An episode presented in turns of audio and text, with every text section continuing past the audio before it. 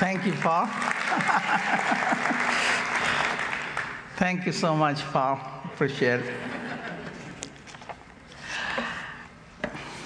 I mean, what goes through your mind when you hear those kinds of responses to the question, who is Jesus? I mean, there are people in our world today who kind of feel that way. You know, he's kind of, nobody comes down from God. He's kind of linked in, you know? I mean, I feel very sorry and sometimes cry over some of these responses, because there are still people in the world who don't have a clue who Jesus is. So that's what we are going to talk about today, actually, who Jesus is, and using the text that the Bible describes about the first Palm Sunday, okay? So today's Palm Sunday, so we are going to go back to the text that was written, the story that was written about the first Palm Sunday. So I invite you to open your Bibles to Matthew chapter 21. Matthew chapter 21. And if you are using the Blue Bible of the church, you will find that on page 1049. 1049. And we'll be looking at the first 16 verses this morning.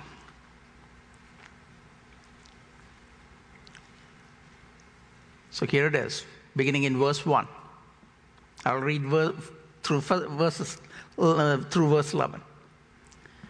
Now, when they drew near to Jerusalem, they, meaning Jesus and his disciples, drew near to Jerusalem and came to Bethphage, to the Mount of Olives. Then Jesus sent two disciples, saying to them, "Go into the village in front of you, and immediately you will find a donkey tied and a colt with her. Untie them and bring them to me. If anyone says anything to you, you shall say, 'The Lord needs them,' and he will send them at once." This took place to fulfill what was spoken by the prophet, saying, "Say to the daughter of Zion," daughter of Zion is really Jerusalem, "Behold, your king is coming to you, humble and mounted on a donkey and on a colt, the foal of a beast of burden." That comes from Zechariah chapter 9:9. The disciples went and did as Jesus had directed them. They brought the donkey and the colt and put them their cloaks, and he sat on them. Most of the crowd spread their cloaks on the road, and others cut branches from the trees and spread them on the road. And the crowds that went before him and that followed him were shouting, "Hosanna to the Son of David! Blessed is he who comes in the name of the Lord! Hosanna in the highest!" And when he entered Jerusalem, the whole city was stirred up, saying, "Who is this?" And the crowd said, "This is the prophet Jesus from Nazareth of Galilee." You know, every time I read this story, I said to myself, this is one of those days that the people gathered in Jerusalem almost got who Jesus was. Not quite, but almost got who Jesus was. You see, it is clear from these verses that Jesus had carefully planned this event to present himself as Israel's promised Messiah. And the emphasis here is that carefully planned. He has thought through this. He had planned everything to present himself as Israel's promised Messiah. For example, first he locates himself on the Mount of Olives. This mountain is very significant to the Jewish people because a prophecy in the Old Testament presents Mount of Olives as the place where Messiah will show himself. This prophecy is found in Zechariah chapter 14, verses 4 and 5. And here it is up on the big screen. And you'll see this was widely accepted by the Jewish people that Messiah will show himself on Mount of Olives, and from there he will descend and come to Jerusalem, their capital city. And so here it is. On that day, that is when the Messiah shows up, his feet, Messiah's feet, shall stand on the Mount of Olives that lies before Jerusalem on the east. And then all of these things will happen. This is kind of an earthquake. You will see it. And the Mount of Olives shall split into two from east to west by a very wide valley, so that one half of the mount shall move northward and the other half shall move southward. And you shall flee to the valley of my mountains, for the valley of the mountain shall reach Azal. And you shall flee as he fled from the earthquake in the days of Uzziah, king of Judah. When all of these things happen, some kind of a Mount of Olives, earthquake-like thing, and then the Lord my God will come, and all the holy ones with him. Widely accepted prophecy about the Messiah. The teachers of the law had spoken about it. The rabbis have taught people about it. And went to church, went to the temple in Jerusalem. They heard about it. And this was in people's mind. It's like us, today that we always teach and preach about, Jesus will come again. We don't know the time or the hour, and therefore we need to be prepared for him to come any time. It was the same idea here. Second, Jesus chooses to descend from the Mount of Olives and enter the city of Jerusalem on a donkey. And this fulfills another prophecy, another messianic prophecy in Zechariah, which the gospel writer Matthew himself uses in verse 5. And this comes from Zechariah chapter 9, verse 9. Say to the daughter of Zion, say to Jerusalem, behold, your king is coming to you, humble and mounted on a donkey, and on a colt, the foal of a beast of burden. These are two things that Jesus had very carefully planned. You see, up until that time, Jesus had been saying to people, don't say who healed you.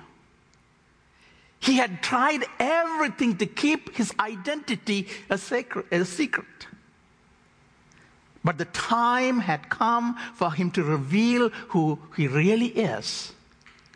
And therefore he had carefully planned and choreographed this event to present himself as the Israel's promised, long-awaited Messiah, for whose coming that they have been praying for a long, long time.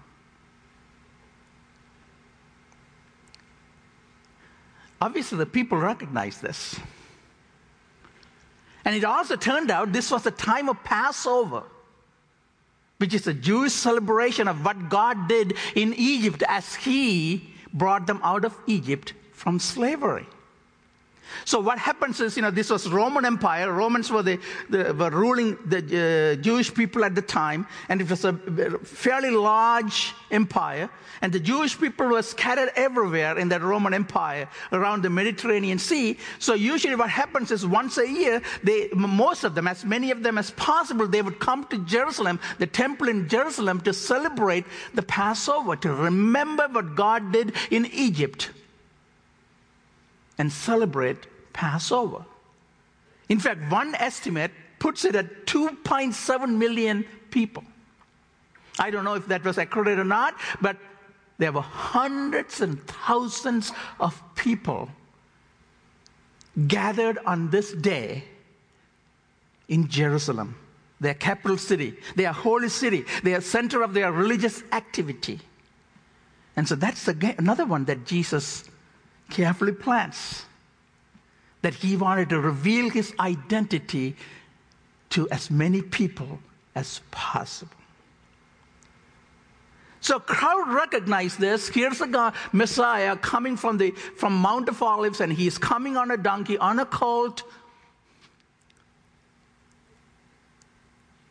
And hundreds of thousands of people decide to bring Jesus into the city with an honor given only to a king. If you again study the Old Testament, these kinds of things, these kinds of victory processions were given only to kings. It was given to Solomon. It was given to another king by the name Jehu in the Old Testament. So people shout, people carpet Jesus' path with their clothes. They cut palm branches and spread them on the path. And they shout, Hosanna to the King of David, O Son of David. Blessed is the one who comes in the name of the Lord. Hosanna in the highest. They have been preparing this for a long time. You know, the word Hosanna means save now. The title Son of David was reserved for the Messiah, whom the Jewish people believed would come from the line of King David. And in fact, Jesus was exactly that. He came in the line of King David. He comes in the name of the Lord means that he is not an ordinary pilgrim who is approaching the temple during a festival. He was not an ordinary guy. Rather, he is the promised Messiah, descendant of King David, who they expected to liberate them from the Roman occupation. So in essence, the crowd was saying, Messiah, save us now. Don't delay it. This is the time. This is the day. And they were taking him into their capital city with the victory-like procession. And it's interesting, in verse 10, Matthew says the whole city was stirred up. You see, the Greek word translated stirred up is actually used to describe earthquakes. Remember the prophecy by Isaiah, there will be an earthquake. And then the Messiah will come. And that's what Matthew says. There was an earthquake. Can you imagine? Hundreds of thousands of people, maybe a million people, shouting, Hosanna to the Son of David. Blessed is the man who comes in the name of the Lord. Hosanna in the highest. It was an earthquake-like atmosphere.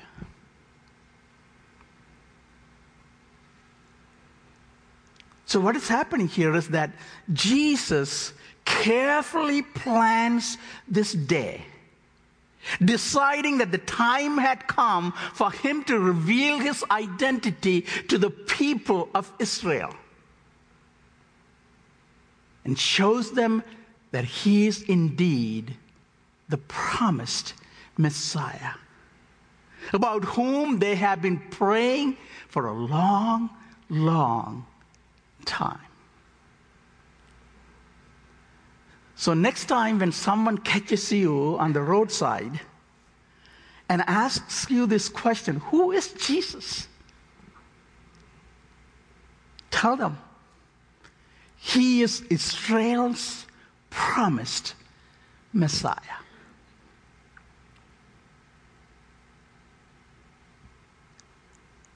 But then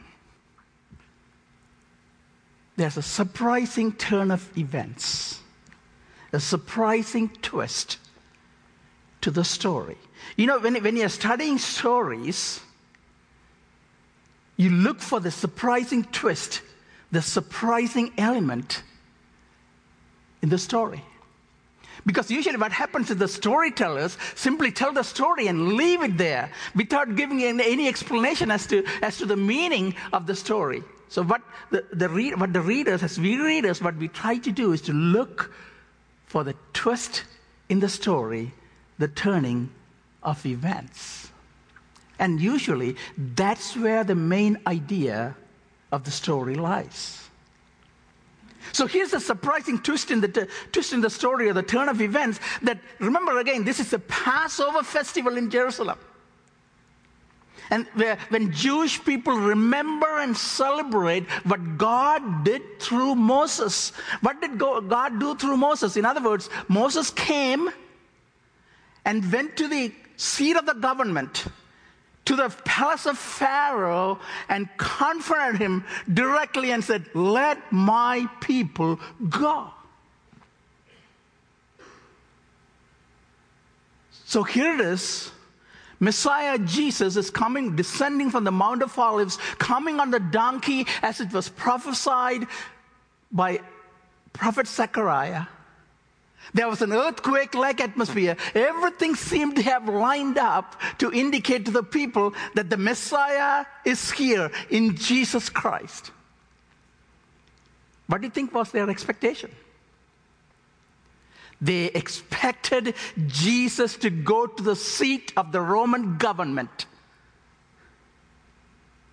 and confront the governor. Or go to the military post, so they are to their barracks, and essentially drive out the army. That's why they brought him with the victory-like parade into the city of Jerusalem.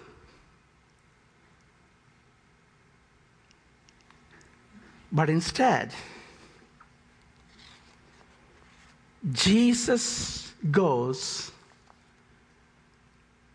into the temple. That's the surprise. And that's where the main idea of the story lies. And what is it? By going to the temple, Jesus rejects people's nationalistic aspirations and instead presents himself as the Messiah who had come to deal with sin and restore people back to God. That's the main idea of the story, that Jesus presents himself as the promised Messiah of the Jewish people, but he has come to deal with sin and restore people back to God, and not to fulfill their nationalistic aspirations.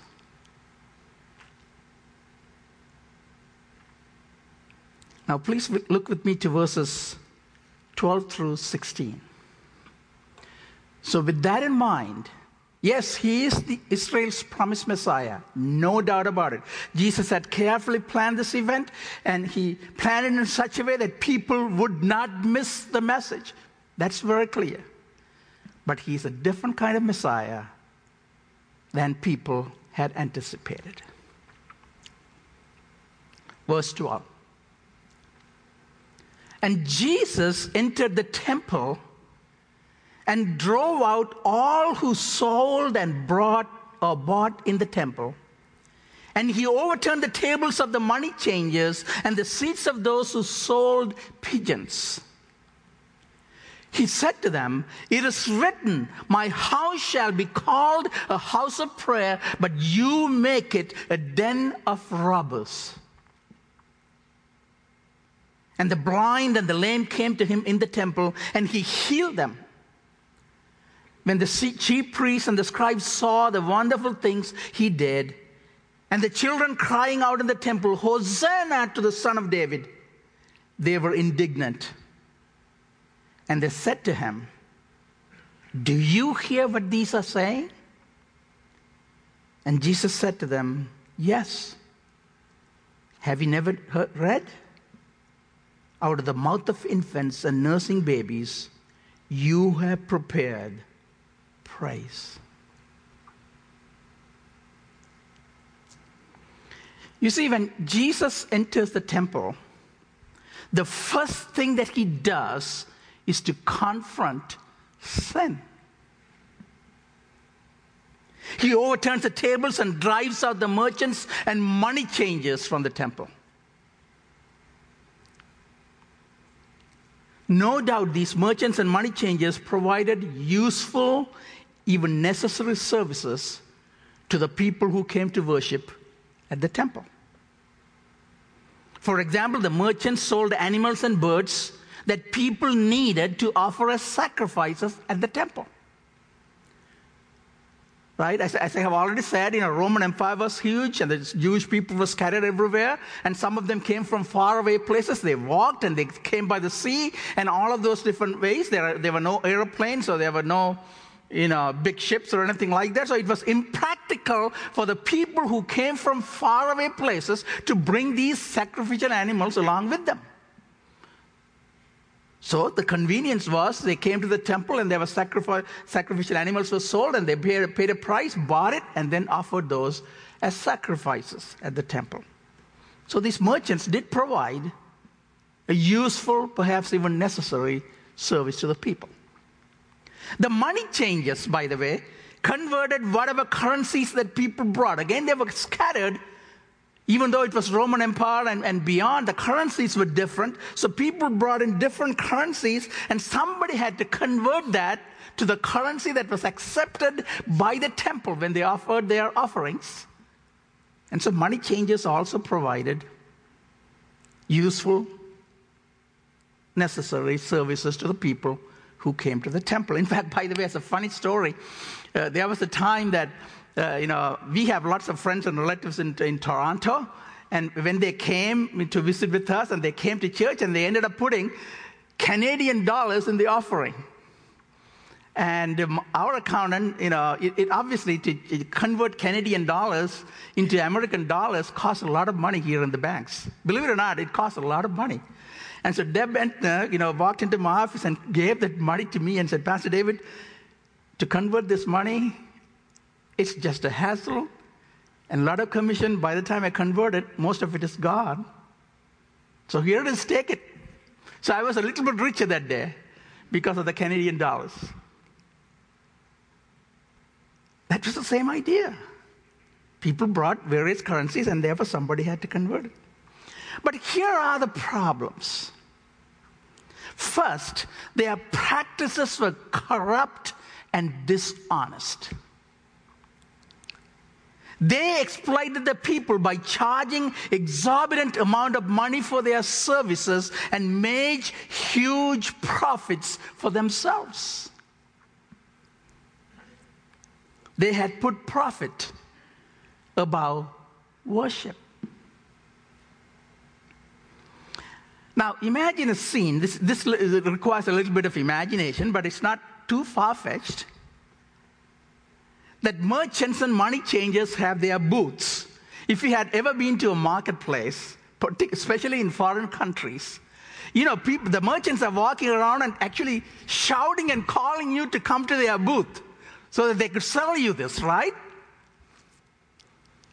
Because the more goods that they sell, the more profit that they make. And it's very obvious. And the same thing is true here at the temple. There are the merchants selling sacrificial animals. There are the money changers charging exorbitant amount of money to change, to convert the currency and all of that. They're shouting, "Come on in here, two chickens for $10, or, two pigeons for $5, whatever." They were shouting.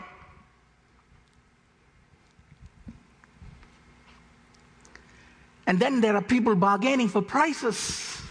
"Oh, I cannot give you $10 for that. How about $8?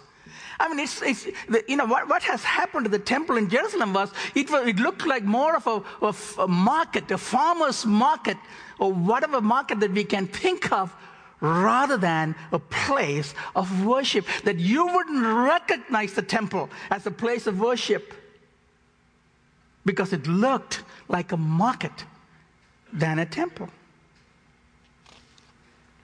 Moreover, the noise, the commotion, made it difficult to worship. Imagine here at Midland Free that we are having a ministry fair, and we have all of these display tables in the lobby, and the different ministries are displaying their different things that they do. And here's a worship service that's happening, but the second worship service, people who come to our second worship service are outside and talking to people, and people are inviting, "Come on in here, I'll show you what this ministry looks like. I'll show you what children's ministry looks like. I'll show you what small churches look like. I'll show you what go local," and shouting. And this and that.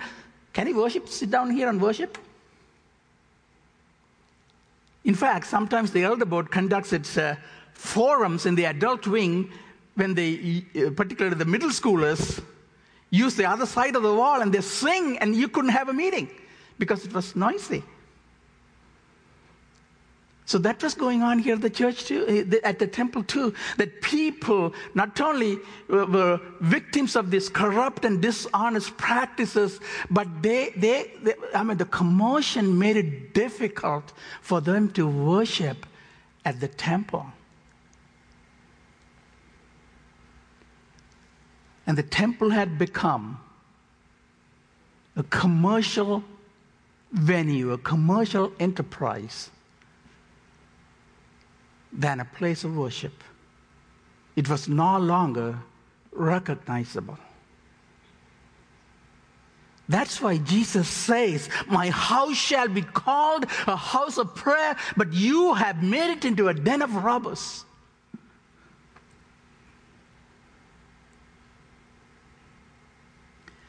Let me ask you this. Can something like this happen today in churches? The church is steer far away from its intended purpose and become like a commercial enterprise than a place of worship. I'm not going to mention names here, but I'm going to give you an example. You might recognize this. You know, a pastor holding a beautiful sparrow and saying, "This is a beautiful sparrow made with fine china. It would look beautiful in your home. More importantly, every time you look at it, it will remind you that God's eyes are on you, just as the Bible says that God's eyes are on the sparrow." With your gift of $100 a month or a one-time gift of $1,200, you will receive this beautiful sparrow. We will ship it to you right away. You will have for the holidays. With your gift, if you're able to do more and become a platinum sparrow partner, with your gift of $200 a month or a one-time gift of $2,400, we will inscribe your name on the sparrow and make it personal for you. Have you heard that? Have you seen that? I mean, imagine, I had to stand here every week. Oh, Pastor Jeremy has to stand here every week and do something like that to raise money. It is no longer a recognizable place of worship.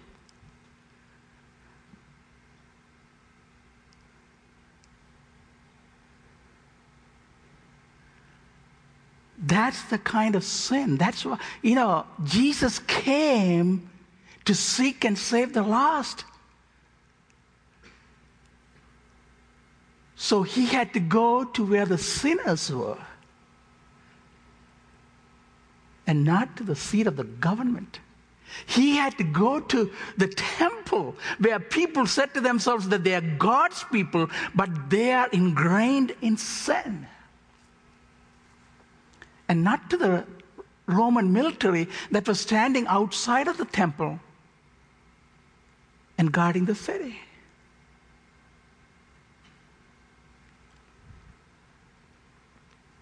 Furthermore, it used to be the merchants and money changers did their business outside of the temple. In fact, I have a picture of the temple. There are many different codes here. I can show you some of them. You know, there's the Holies of Holies here, and there's a court of the priest, and men kind of stood there. There's a women's courtyard and all of those. So they're kind of sectioned off. And what has happened is these merchants who used to be outside of the temple, that's where they did their business. Now they had moved into this Gentile courtyard. Gentiles' courtyard was the outermost one. Jewish people were on the inside. In fact, one commentary that I read said it was the chief priest Caiaphas, who was the chief priest at the time of Jesus, was the one who brought these merchants and money changers into the Gentile courtyard, into the temple precincts. You know why? Because he was charging a sort of a temple tax, a little bit more money to run the temple. In fact, the commentary goes on to ask, after all, how would Caiaphas pay for the temple without such business?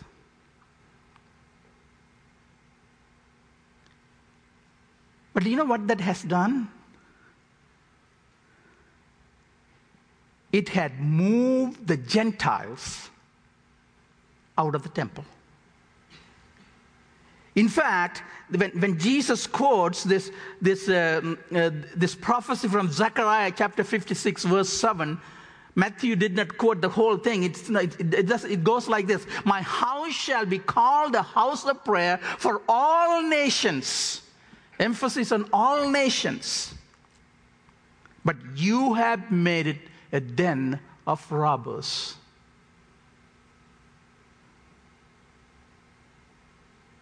Suddenly, the Gentiles have been pushed out. Unless you are of a Jewish descent, we are all Gentiles. And we have been pushed out from the temple precincts when it became a commercial venue. Do you think that something like that can happen in our day-to-day? That we may push people out of our churches, sometimes intentionally, sometimes unintentionally. Regardless, they were pushed out. Do you think that can happen?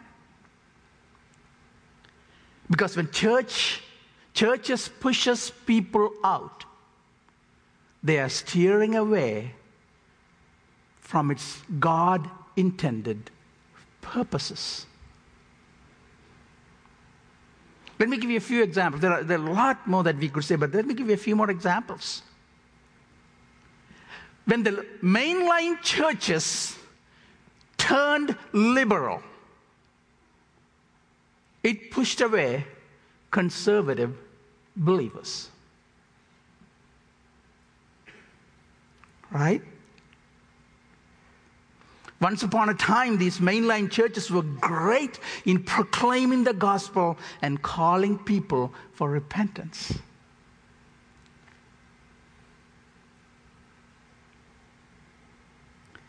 Churches push people away when minor doctrinal issues suddenly become major ones.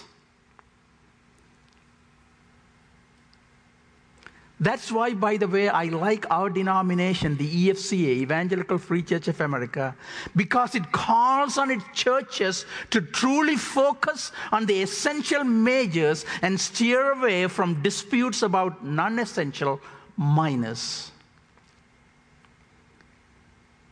In fact, here at Midland Free, we believe that so much that we have put this in our Constitution, which says, "In essential doctrines, a church shall exhibit unity and allow no room for more than one view.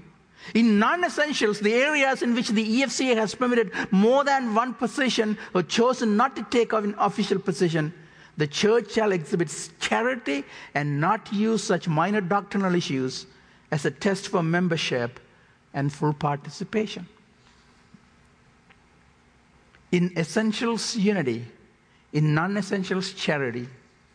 And in all things, Jesus Christ is the slogan of the EFCA.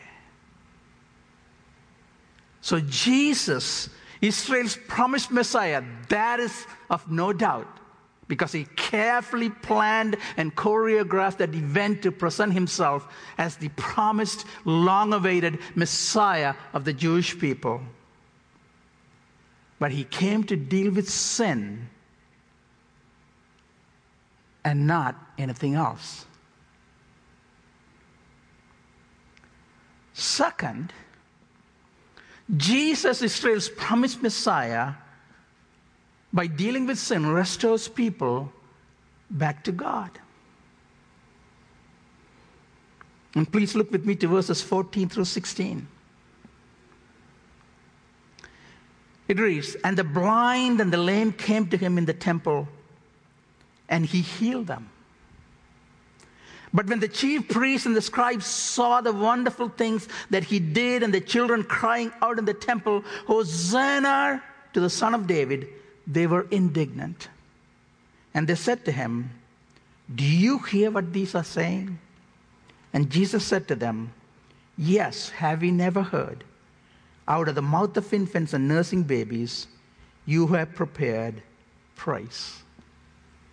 You see, whereas the previous sin, one of the sins that was confronted was pushing people out, this one is about inviting people in. So let's look at this. For example, the Old Testament did prohibit people with blemishes such as these, the lame and the blind, from serving as priests in the temple and entering the holies of holies. That was the Old Testament prohibition at the time, described in Leviticus chapter 21. But over time, the teachers of the law have taken this a step further and forbidden such people from even entering the temple. It was a misinterpretation of the text. That's why, for example, in the book of Acts chapter 3, we find a man lame from birth sitting outside of the temple gate and begging as the apostle Peter and John went to the temple to pray. God never forbade that. God wanted priests. They didn't want them as priests, but God never forbade them from entering the temple. So what did Apostle Peter and John do to this blind man, this lame man? He basically said, "Silver and gold I do not have, but what I have I give you. In the name of Jesus Christ of Nazareth, rise up and walk." And he took him by the right hand and raised him up, and immediately his feet and ankles were made strong. And leaping up, he stood and began to walk and entered the temple with them for the very first time, praising God. How did the apostles Peter and John get this idea that they needed to invite this heal this lame man and invite him into the temple? Because of what Jesus did right here on first Palm Sunday. But as the Bible says, in the first Palm Sunday, that he, the lame and the blind, came to him and he healed them.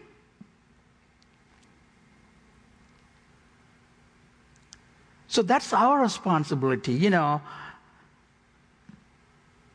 we need to do the same thing. We need to invite people in. Disabled, not disabled, it doesn't matter. We need to invite them in. And then there's another one here too. And Jesus did the same thing with the children who were given no voice in the culture. Children had no voice in that culture. So did the women at the time.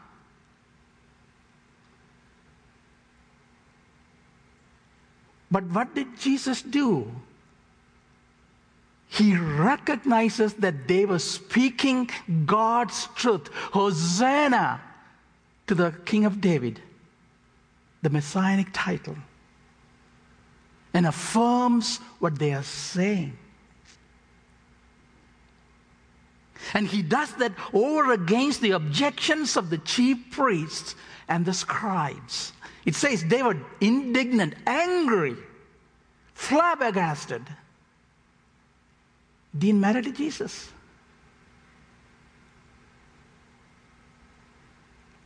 So, how do we invite people in?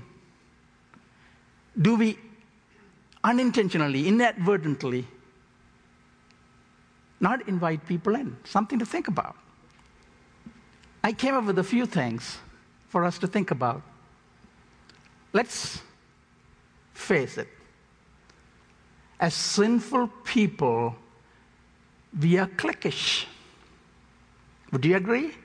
I am cliquish. You are cliquish. We like to move with the people who are like us, who think like us, who look like us. Older people get together with the older people. Younger people get together with the younger people. We are cliquish. And as a result, what do? We fail to invite other people in.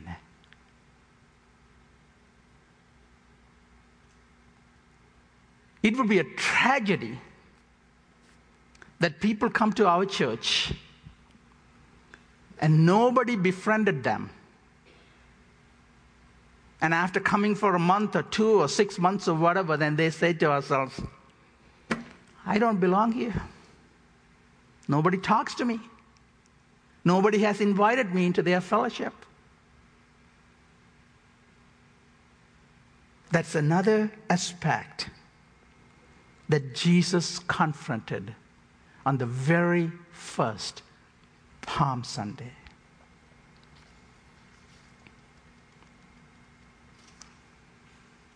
So what do we do with this message? That Jesus is Israel's promised Messiah. That he came to into this world to deal with sin and restore people back to God.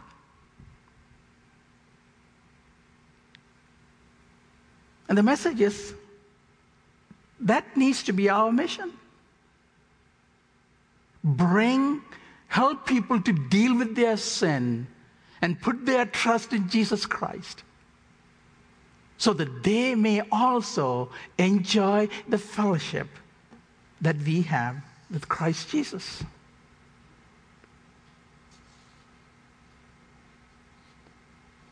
So, one of the commentaries that I read said that, because sinful as we are, myself included, there's always this tension or temptation to steer far and far and far away from God's intended purpose for our own lives and also for the life of our churches. On this Palm Sunday, Jesus is calling us to be very careful about that. That we, with God's help, with the help of the Holy Spirit, would stay the course, repenting of our own sins, repenting of our church's sin collectively, so that we could fulfill God's intended purposes in our lives and also in the life of the church. That's what Jesus, the promised Messiah, calls us to do.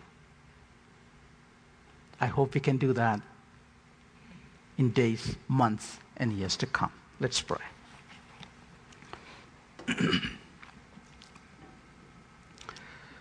Father God, we thank you so much for sending your Son, Jesus Christ, to die on the cross for us. We were helpless. We were dead in our transgressions and our sins. But thank you for taking the initiative to restore us back to you and help us to do that with others as well, individually as well as collectively. We pray these things in the name of Jesus. Amen.